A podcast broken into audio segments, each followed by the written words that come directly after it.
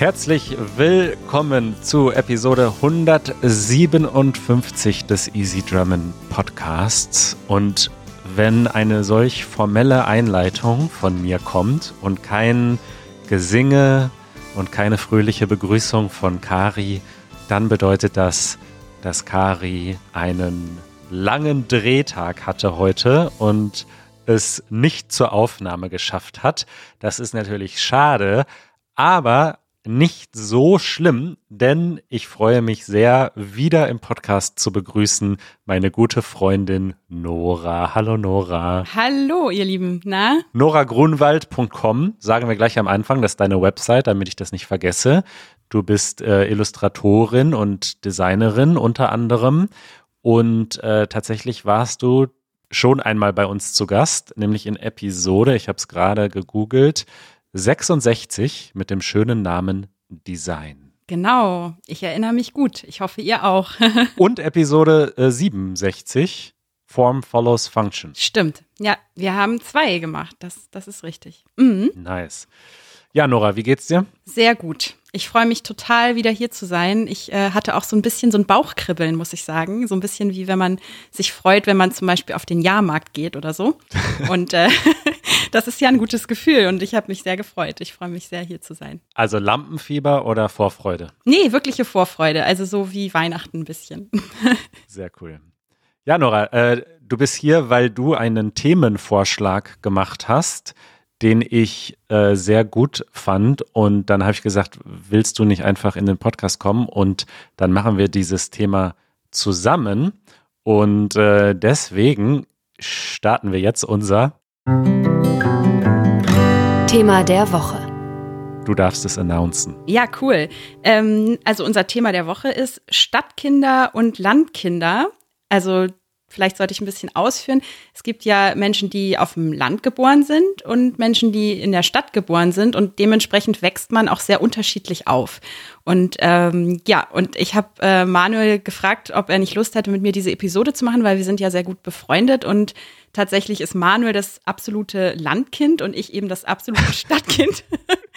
Vorsicht, ich war ein Dorfkind ja. oder Landkind. Jetzt bin ich ein Stadtkind. Im Herzen. Ja, im Herzen vielleicht. Genau, aber wir sind ja beide ähm, unterschiedlich aufgewachsen und da bietet es sich an, tatsächlich, dass wir ähm, das besprechen oder auch besprechen können.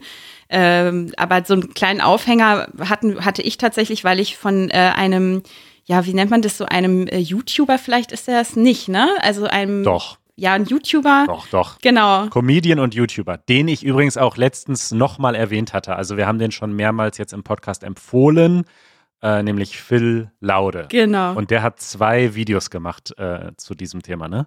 Ja, jedenfalls habe ich das irgendwie spontan ähm, gesehen und war so am Lachen und habe dich dann sofort kontaktiert und meinte, Manuel, das musst du dir angucken und wir müssen oder du, ihr müsst das auch als Thema in eurem Podcast aufnehmen, weil das so witzig ist, ähm, diese Gegenüberstellung eben dieser zwei äh, Welten, nenne ich sie jetzt mal. Genau, ja, also er hat ein Video gemacht, das heißt Dorfkinder, das hattest du mir zuerst geschickt und jetzt gerade äh, vor kurzem hat er noch ein zweites gemacht, das heißt, äh, also das heißt, jedes Stadtkind immer. Also in diesen beiden Videos werden so diese Stereotype über Kinder und Jugendliche, die auf dem Land oder auf einem, in einem Dorf aufwachsen und Stadtkinder, die in einer Großstadt aufwachsen, äh, gezeigt. Ja, finde ich. Und er macht das sehr, sehr witzig. Also er porträtiert das sehr gut und ich habe mich auch sofort ertappt gefühlt bei dem Stadt. Video und dachte so, oh ja, mh, mm, okay, das stimmt schon. Bei einigen Sachen auf jeden Fall. Und äh, ja, von daher, das äh, wollen wir das jetzt auch mal irgendwie für uns besprechen, oder? Das machen wir. Wo bist du denn aufgewachsen? Mm, ich bin aus Hamburg, also, also ja, Hamburg der Großstadt, zweitgrößte Stadt in Deutschland tatsächlich und ich glaube mittlerweile 1,8 Millionen oder 1,9 Millionen Einwohner, also knapp zwei Millionen Genau, und äh, bin wirklich auch im Zentrum, weil ich kenne sehr viele Leute, die immer sagen, ah ja, ich komme aus Hamburg und wenn ich dann nachbohre, weil ich ja wirklich äh, so, ich komme wirklich aus dem Zentrum Hamburg, also äh, so in inneren Teil und die sagen dann immer, ja, nee, also so Randgebiet, so Pinneberg zum Beispiel. Und dann, da bin ich immer so ein bisschen rümpfig, so ein bisschen die Nase dann. Aber nee. Das ist so wie die Leute, die sagen, sie kommen aus New York und wenn man dann äh, nachhakt, dann sind sie eigentlich aus irgendeinem so Nachbarstaat, genau. der aber nah genug dran ist, dass sie dann einfach sagen, ja, New York. aber du bist wirklich aus Hamburg. Genau, ich bin aus Hamburg. Ich bin, wenn für Leute, die aus Hamburg kommen oder in Hamburg schon mal waren oder gelebt haben, ich bin in Winterhude aufgewachsen, was an der Außenalster äh, ist, so ein Stadtteil und wirklich sehr, sehr schön. Also ähm, ich glaube, mittlerweile kann man sich da fast keine Wohnung mehr leisten. Damals, als ich äh, noch ein Kind war, haben meine Eltern da ganz äh, ja, zu ganz äh, einem guten Preis, denke ich mal, eine Wohnung gemietet, sodass ähm, man jetzt auch nicht sagen muss, dass, also, das war damals auf jeden Fall noch möglich, mhm. dort eine Wohnung zu bekommen. Mhm. Okay, ja, und ich bin äh, mit meiner Mutter als Kind äh, in ein Dorf gezogen, muss man wirklich sagen. Also als ich eingeschult wurde, also äh, in die Schule geschickt wurde mit sechs, ähm, da sind wir in ein Dorf gezogen, das heißt Schermbeck.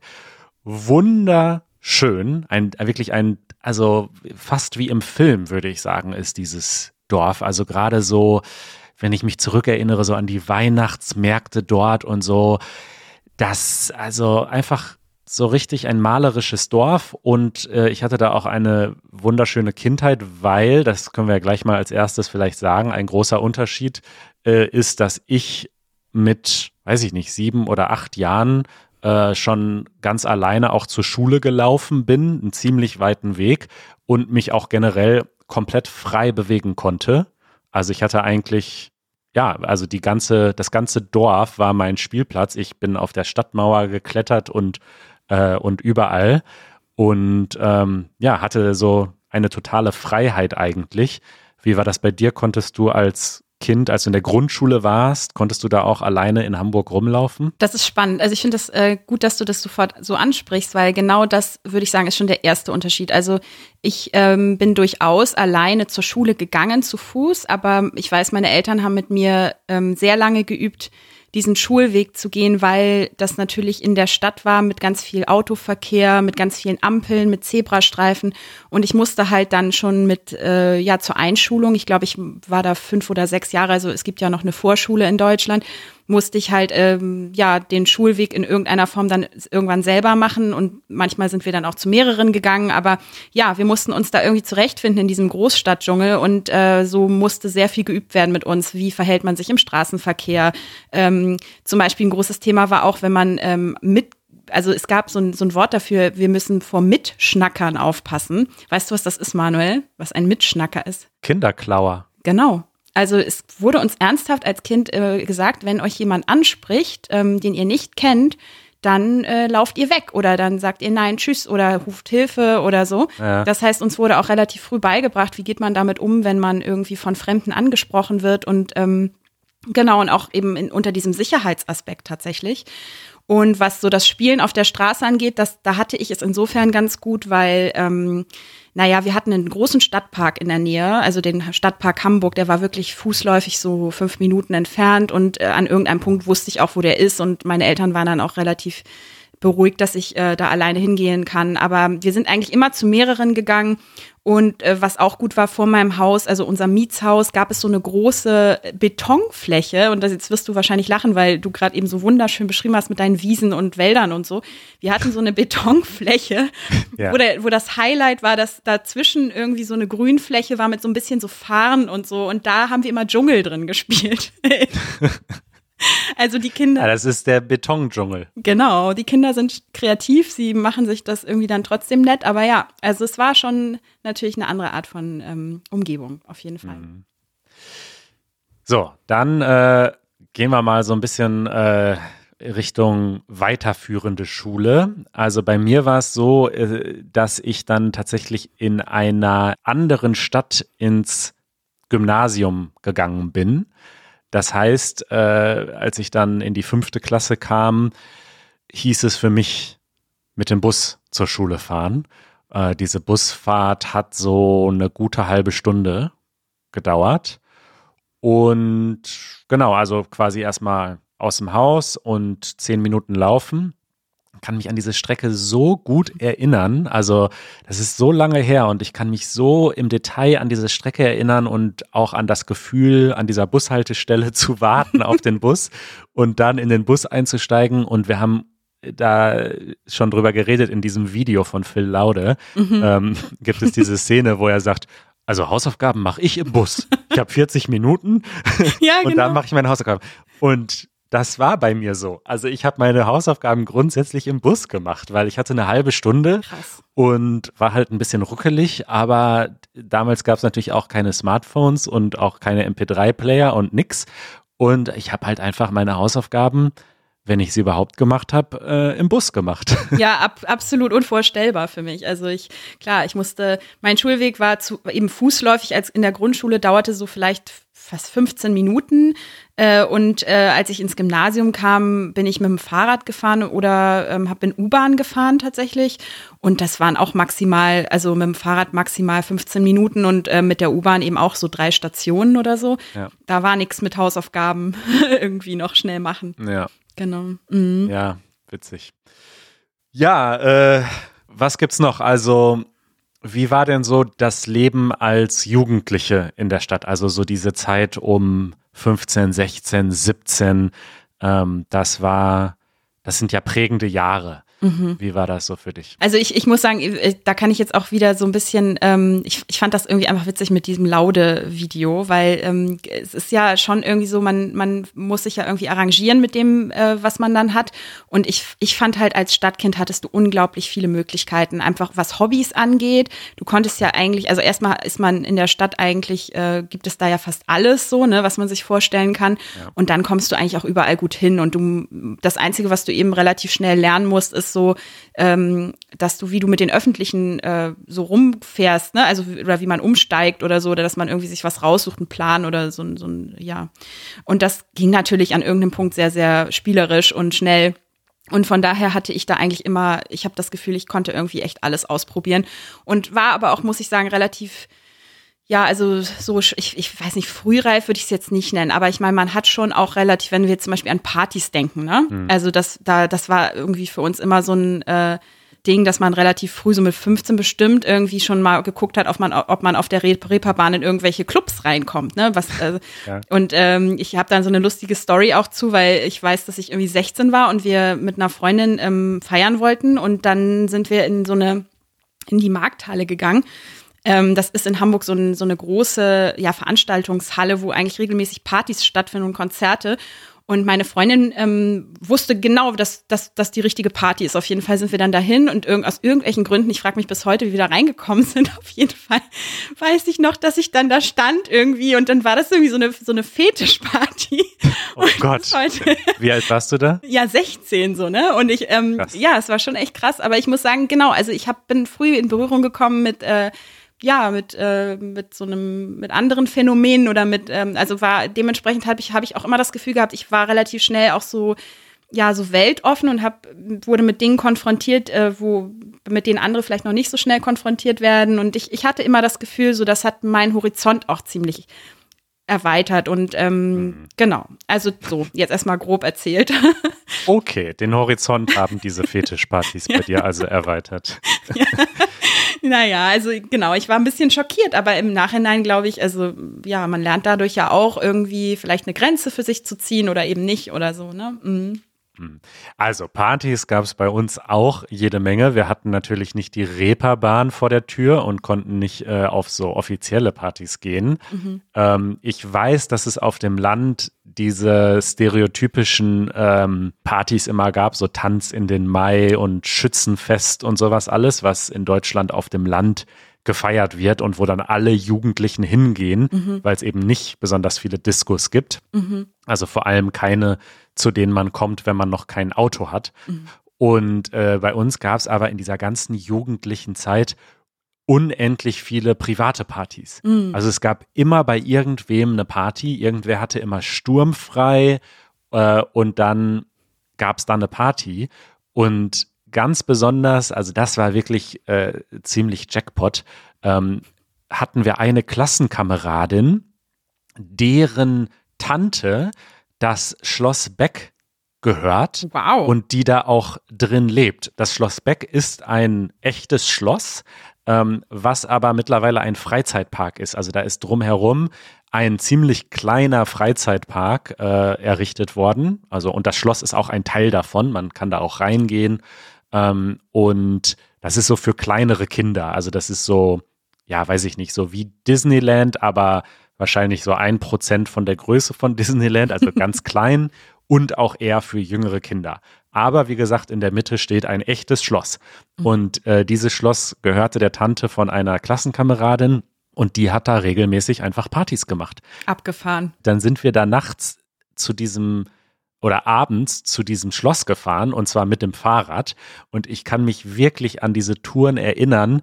Also fast das Schönste an diesen Abenden war nicht die Party, sondern wie wir da einfach äh, zu fünft, ich hatte so vier beste Freunde zu dieser Zeit, ähm, wie wir dann meistens zu fünft mit dem Fahrrad äh, uns auf den Weg gemacht haben mit einem Kasten Bier hinten auf dem Gepäckträger, der dann ab und zu runtergefallen ist. Da weiß ich noch, wie wir gefeiert haben, als der einmal runtergefallen ist und nicht eine einzige Flasche kaputt gegangen ist.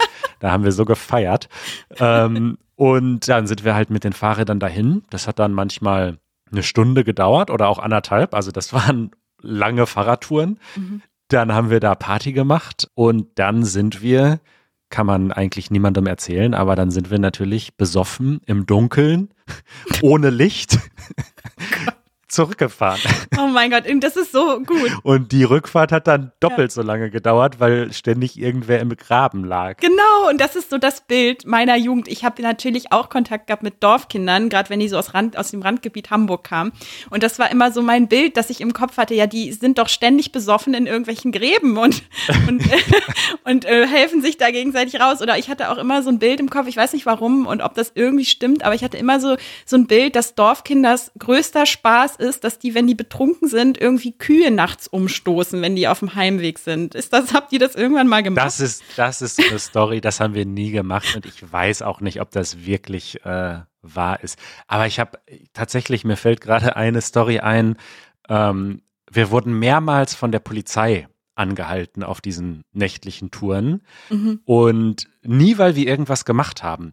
Also wir waren zum Beispiel einmal auf einer dieser langen äh, Rückfahrten nach Hause. Mhm. Äh, das war noch witzig, weil wir, äh, das war eine Party, wo die Mutter äh, von der, die da Geburtstag gefeiert hat, hat richtig gutes Essen gemacht. Also es gab so eine Art Buffet richtig auf dieser Party. Mhm. Und äh, einer meiner besten Freunde, Tomek, hatte Butter, hatte richtig äh, Tupperware mitgebracht, weil er das schon wusste und er sagt, ich nehme mir was mit nach Hause später. naja, und auf jeden Fall waren wir dann auf dem Rückweg nach Hause und haben unterwegs Halt gemacht an so einer beleuchteten äh, Statue. Also es gab so ein Denkmal mhm. auf dem Weg irgendwie, mhm. äh, relativ groß und beleuchtet. Und weil wir halt weiß ich nicht, anderthalb Stunden oder zwei Stunden unterwegs waren, haben wir da Halt gemacht. Mhm. Und ich glaube, ich hatte damals schon meine erste Digitalkamera und äh, wir haben dann da irgendwie gepost und Fotos gemacht.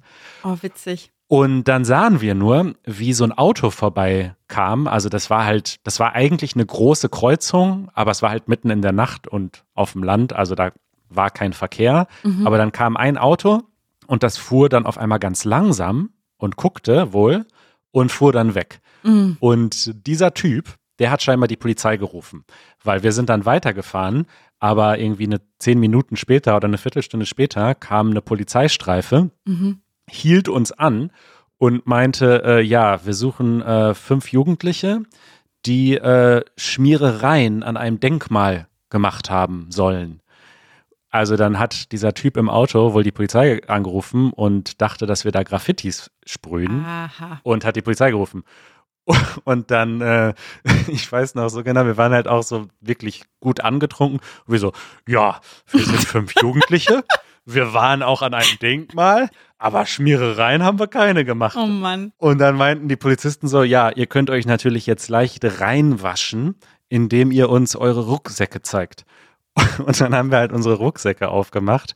Und ich weiß noch, wie Tomek einfach ähm, diese Tupperware hatte, ne, mit dem Essen. Und das alles dokumentiert hat. Und auch so, Nein. ja, hier ist Tupper, hier ist äh, le lecker Essen von der Party. dann, dann hatte er noch Unterwäsche und Zahnbürste dabei, weil er bei Tobi, meinem anderen Freund, schlafen wollte. Das ist hier äh, Zahnbürste für morgen früh. Das ist meine Unterwäsche. Alles schön dem Polizisten erklärt. Großartig. Und ja, dann sind die Polizisten, haben gesagt, okay, alles klar, dann wart ihr es ja nicht. Und dann meinten sie aber, ja, aber ähm, ihr habt ja gar kein Licht. Mhm, mh, mh. Und wir so, ja, hm, tut uns leid, wir fahren ganz vorsichtig.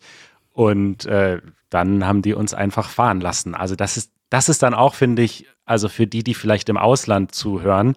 Ich habe oft in anderen Ländern auch ähm, Auslandserfahrungen gemacht, wo also vor der Polizei muss man in vielen Ländern schon richtig Respekt haben. Ne? Mhm. Die kann man nicht so verarschen, wie wir das so ein bisschen gemacht haben. Und die Polizisten zumindest dort auf dem Land, wo wir waren, waren immer so nett und mhm. die haben dann auch gesagt, ja, fahrt vorsichtig und sind abgehauen. Witzig, also ich habe genau die gleiche Erfahrung gemacht und ich meine, ich war ja nun in Hamburg und ich hatte auch immer das Gefühl, wenn man so Kontakt mit der Polizei hatte als Jugendlicher, dann waren die auch immer so ein bisschen, dann haben die immer so ein Auge zugedrückt, ne? Und so, aber jetzt nicht mehr trinken und so. Also so, ja. weißt du, so ein bisschen so wie der nette Onkel, der dann noch so irgendwie so einen schönen Abend wünscht oder so. Genau. Aber ja, also da muss man sagen, das, das ist, glaube ich, ganz, ganz schön einfach, dass das alles so ein bisschen in dem in dem Rahmen äh, behandelt wird für jugendlicher Leichtsinn oder so. Also solange man wirklich nicht richtig was Schlimmes macht, ist man da, fährt man da auch relativ sicher mit. Genau. Und ich finde es auch gerade ganz schön, diese Geschichte, muss ich sagen, weil das so ganz gegen dieses äh, Klischee, was ich auch immer im Kopf hatte, äh, dass man so un unbedingt irgendwie so ein Schützenverein sein muss äh, oder, oder irgendwie so dann, weißt du, so Biersauffest mit Schunkelbank hat. Ähm, und das klingt für mich jetzt eher so relativ äh, romantisch und, und schön mit einem guten Freundeskreis und, und ähm, ja, ja, das finde ich echt toll, muss ich sagen. Und wir sind zum Beispiel auch im Sommer einfach immer zum See gefahren. Mm. Weißt du, also total, das war einfach normal, weißt du, also so Schule war aus mhm. und äh, wir fahren zum See und dann auch wieder mit einem Kasten Bier hinten drauf, paar Handtücher mhm. und einfach zum See und dann mit einer mit einer größeren Gruppe, paar Mädels dabei mhm. und dann lagen wir da auf den Handtüchern und äh, ein paar Leute sind geschwommen und der Rest lag da und man hatte so gar nichts ähm, also man hat so nichts gemacht, weißt du? Also man hatte auch keine Handys dabei. Mhm. Wir sind einfach zum See. So, das war der Auftrag. Ja. Und das war schon, das war schon wirklich romantisch. Also das war schon eine schöne Zeit. Und da frage ich mich manchmal, ich will jetzt nicht so ein alter Grinch sein irgendwie, aber ob das heute noch so stattfindet, weißt du, oder ob dann alle nur auf ihre Smartphones schauen und Instagram scrollen. Mm, ja, weiß ich auch nicht, aber zum Beispiel, ich kann die gleiche Geschichte, würde ich jetzt einfach mal wiedergeben, mit, mit meiner Stadterfahrung machen. Wir saßen halt auf so Bänken von der Tankstelle von Munzburg Center. Ich weiß nicht, ob du das kennst. Das ist in Hamburg so, das sind so Hochhäuser, so eine Hochhaussiedlung irgendwie, so wo auch so, so ein Supermarkt drin ist und so. Ja. Das war halt unsere Stadtromantik. Weißt du, haben uns dann da irgendwie äh, Wodka O, also Orangensaft und Wodka reingeholfen und, und haben dann irgendwie uns Stories erzählt. Also ja, äh, aber ich glaube, das wird immer noch so gemacht. Ich glaube, dass das, also sowas, glaube ich, bleibt. Ja, ne? ja, ja.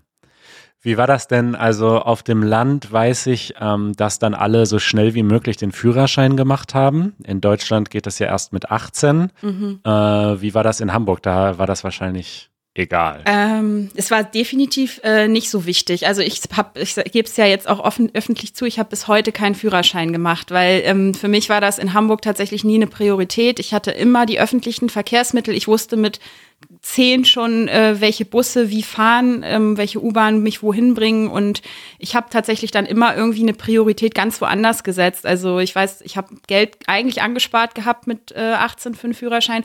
Und was habe ich mir als erstes gekauft? Ne, äh, einen iMac. Also weil ich irgendwie Gute Wahl, Nora. ja, und dann war das Geld futsch so und ich ähm, habe es irgendwie, also ab und zu bereue ich es jetzt heute. Das äh, ist natürlich auch viel so, so, wie sagt man, äh, Freiheit, äh, die es einem gibt. Aber ja, ich, also ich weiß nicht. Und in meinem Freundeskreis gab es viele Leute, die, ähm, die das ähnlich gesehen haben wie ich. Also ich kenne bis heute Menschen, die sagen, nö, also warum, solange ich in einer großen Stadt wohne, mhm. brauche ich es eigentlich nicht wirklich. Und äh, ja, also von daher, das war absolut keine Priorität. Und ich hatte eher das Gefühl, dass, also wir hatten ja auch ein paar Mitschüler zum Beispiel im Gymnasium, die so aus dem Randgebiet Hamburg kamen, also so Wedel oder irgendwie so, weil unsere Schule auch relativ, ähm, ja, so ein Alleinstellungsmerkmal hatte. Ähm, muss ich jetzt ja nicht ausführen, was es war, aber, aber wir hatten halt Kinder, die aus dem Randgebiet Hamburg kamen und die hatten natürlich, ich weiß noch, wie die meinen, ja, also mit 16 konnte ich schon Roller fahren und dann, und dann habe ich sofort ein Auto von Papa bekommen und so. Und das war halt absolut nicht der Fall bei, bei mir und auch bei meinen hm. Freunden aus der Stadt. Mhm. Aber das ist halt einfach so, ne? Also ich glaube, das vergessen wir auch manchmal jetzt als Wahlberliner, wenn wir immer sagen, ja, hier Autofahren ist alles unnötig und so weiter. Aber wenn du halt auf dem Land lebst in Deutschland, mhm. brauchst du ein Auto, weil du kommst sonst einfach nicht. Also in diesem Video äh, gibt es ja auch diese Szene, wo er sagt, ja, also der Bus kommt sehr regelmäßig, einmal morgens, einmal abends. Ja. Und das ist zum Teil kein Scherz. Das ist ja. an, in manchen Orten so. Da kommt der Bus zweimal am Tag. Und äh, was willst du dann machen? Ne? Natürlich brauchst du dann irgendwie einen Führerschein und ein Auto. Mhm. Und ja. Ja, absolut. Und das kann ich auch nachvollziehen. Ähm, ich muss sagen, ich habe auch, äh, ich, ich freue mich natürlich jetzt, wenn, weil ich ja wie gesagt nicht Auto fahren kann. Das sind immer so, ich, da habe ich tatsächlich auch eine Anekdote. Es sind immer die Leute, die besonders gut Auto fahren können, die irgendwie vom Land kommen, habe ich das Gefühl. Ich hatte mal so einen Kumpel, ähm, während des Studiums kennengelernt, der, der auch von der Insel kam hier, von so einer norddeutschen Insel und der konnte tatsächlich mit dem Knie lenken. Und ich war so beeindruckt, ich dachte so, boah. Hä? Das kann nicht jeder, Nora. Das ist nichts Besonderes. Nein, sorry, aber der war so souverän da, dass ich dachte, was ist das? So irgendwie. Das ist nicht so schwer. Nora, wir machen das so. Pass auf, ich, ich erzähle nämlich jetzt auch noch ein Geheimnis. Ja. Und zwar habe ich, ähm, also ich war ein bisschen spät dran mit dem Führerschein, weil in meinem Freundeskreis haben das alle mit 18 gemacht. Aber ich war mit 17 in den USA ein Jahr. Ja. Und äh, durfte da keinen Führerschein machen wegen der Organisation, die hat das nicht erlaubt. Mhm. Und dann kam ich zurück und wurde 18 und hatte keinen Führerschein und alle anderen hatten schon einen. Mhm. Und dementsprechend ähm, habe ich dann schon, bevor ich offiziell zur Fahrschule gegangen bin, ein bisschen inoffizielles Training gehabt von meinen ganzen Freunden. Die haben dann alle auf den ganzen Landstraßen mit mir geübt. Ah, gut. Und ähm, so machen wir das auch, Nora. Oha. Wir bringen, ich bringe dir das bei.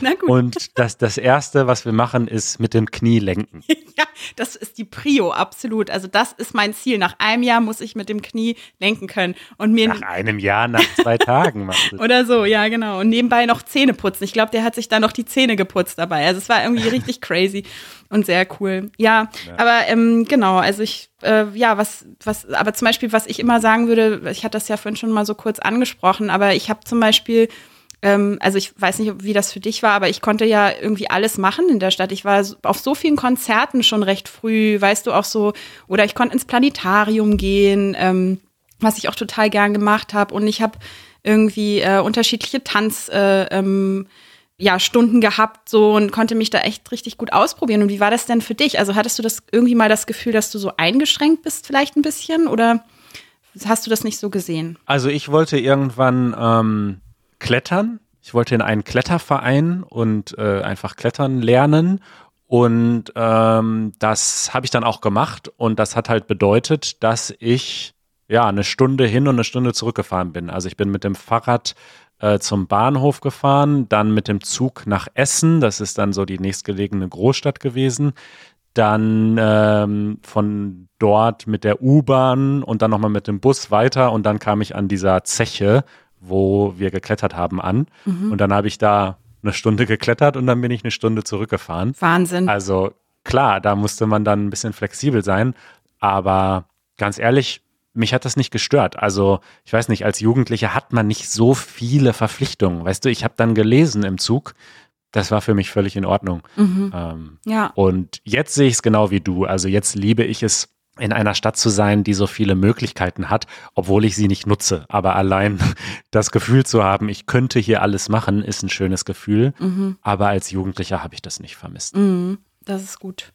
Ja, Nora, wir müssen zum äh, Fazit kommen. Was ist denn unser Fazit? Also, wir haben beide keine Kinder. Wenn du Kinder hättest, würdest du sie lieber auf dem Land großziehen oder lieber in der Stadt? Hm, also ich glaube, ich würde mich für so ein Zwischending entscheiden. Ich ähm, würde sagen, ja, ähm, ländlich und vielleicht auch möglichst in einem in einer Umgebung, wo man so ein bisschen sein eigenes Gemüse oder so ein, weißt du, so ein Stück Garten hat, wo man Sachen anbauen kann, aber auf jeden Fall eben auch die Möglichkeit hätte, schnell in die Stadt zu kommen. Also ja, ja. irgendwie so, ja, genau. Ja. Mhm. Ich glaube, die perfekte Mischung, finde ich, ist als Kind auf dem Land sein mhm. und als Jugendlicher in der Stadt. Oh ja. Ich glaube, das wäre für mich die perfekte Mischung. Da schließe ich mich an. Das ist äh, ja. genau, ja, auf jeden Fall, das stimmt. Toll. Ja. Dann haben wir das Thema ja äh, abschließend äh, bearbeitet und äh, ein gutes Fazit gefunden. Hast du noch ähm, abschließende Worte, Nora? Ähm, nee. Ich fühle mich so formell heute. Wenn Kari nicht dabei ist,